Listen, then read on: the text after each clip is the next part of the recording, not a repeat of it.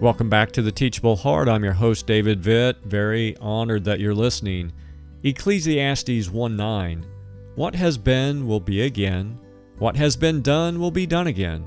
There is nothing new under the sun.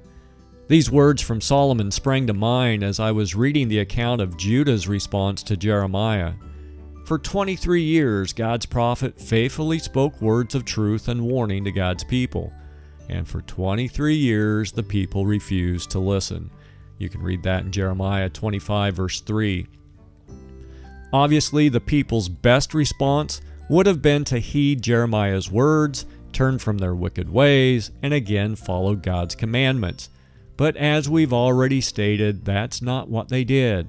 So, what was their response? Let's allow the prophet to tell us.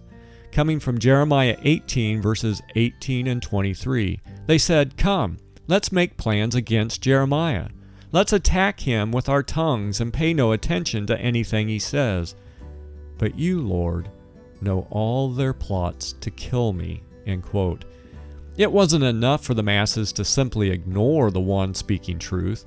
No, they went on the offensive, first to attack his character, and then ultimately to silence him by death. The king of Judah himself would have the man thrown into prison.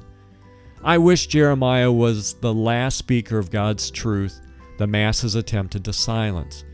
In a culture of so called tolerance and free speech, the techniques to silence God's mouthpieces today may not be so dramatic, but they might be just as effective. Through the flipping of a switch, the tweaking of an algorithm, Christian content can effectively be suppressed. But are these reasons to despair? No. But they are reasons for the in the pew parishioners to become more vocal in sharing their faith.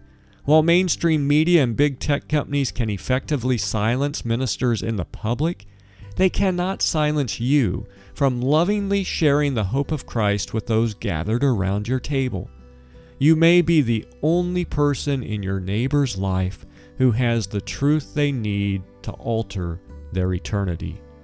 Don't be silent about it. And until next time, keep the heart teachable.